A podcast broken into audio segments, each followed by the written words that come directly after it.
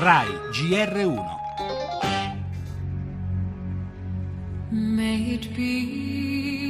Il confirme notre objectif central.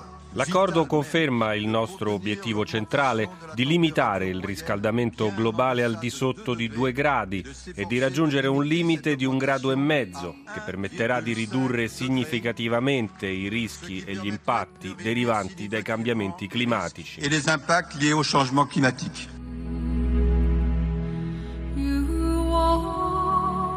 Oggi abbiamo scritto una parte del futuro del pianeta. Questo è un buon accordo, ci sono tutti, è per tutti e ci sono tutti.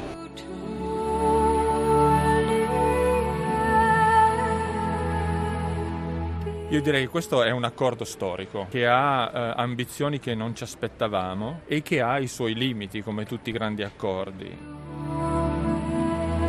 Questo vuol dire che da domani in tutti i paesi deve partire l'opera e le azioni per ridurre davvero le emissioni anche prima del 2020 e modificare, migliorare e alzare gli impegni post 2030.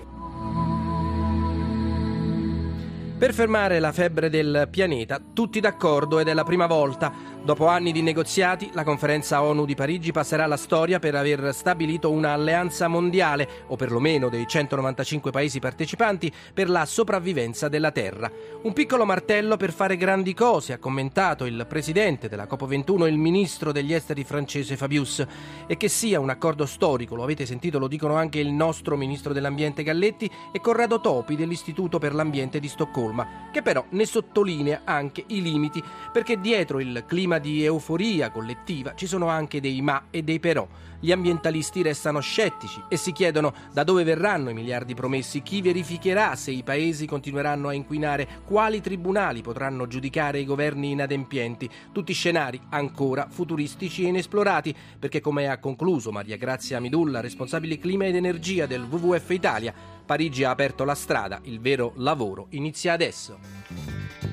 Le altre notizie, il governo stanzia 100 milioni per i piccoli investitori truffati, le polemiche continuano ed arrivano alla Leopolda di Firenze dove Renzi potrebbe incontrare un gruppo di risparmiatori, opposizioni sul piede di guerra.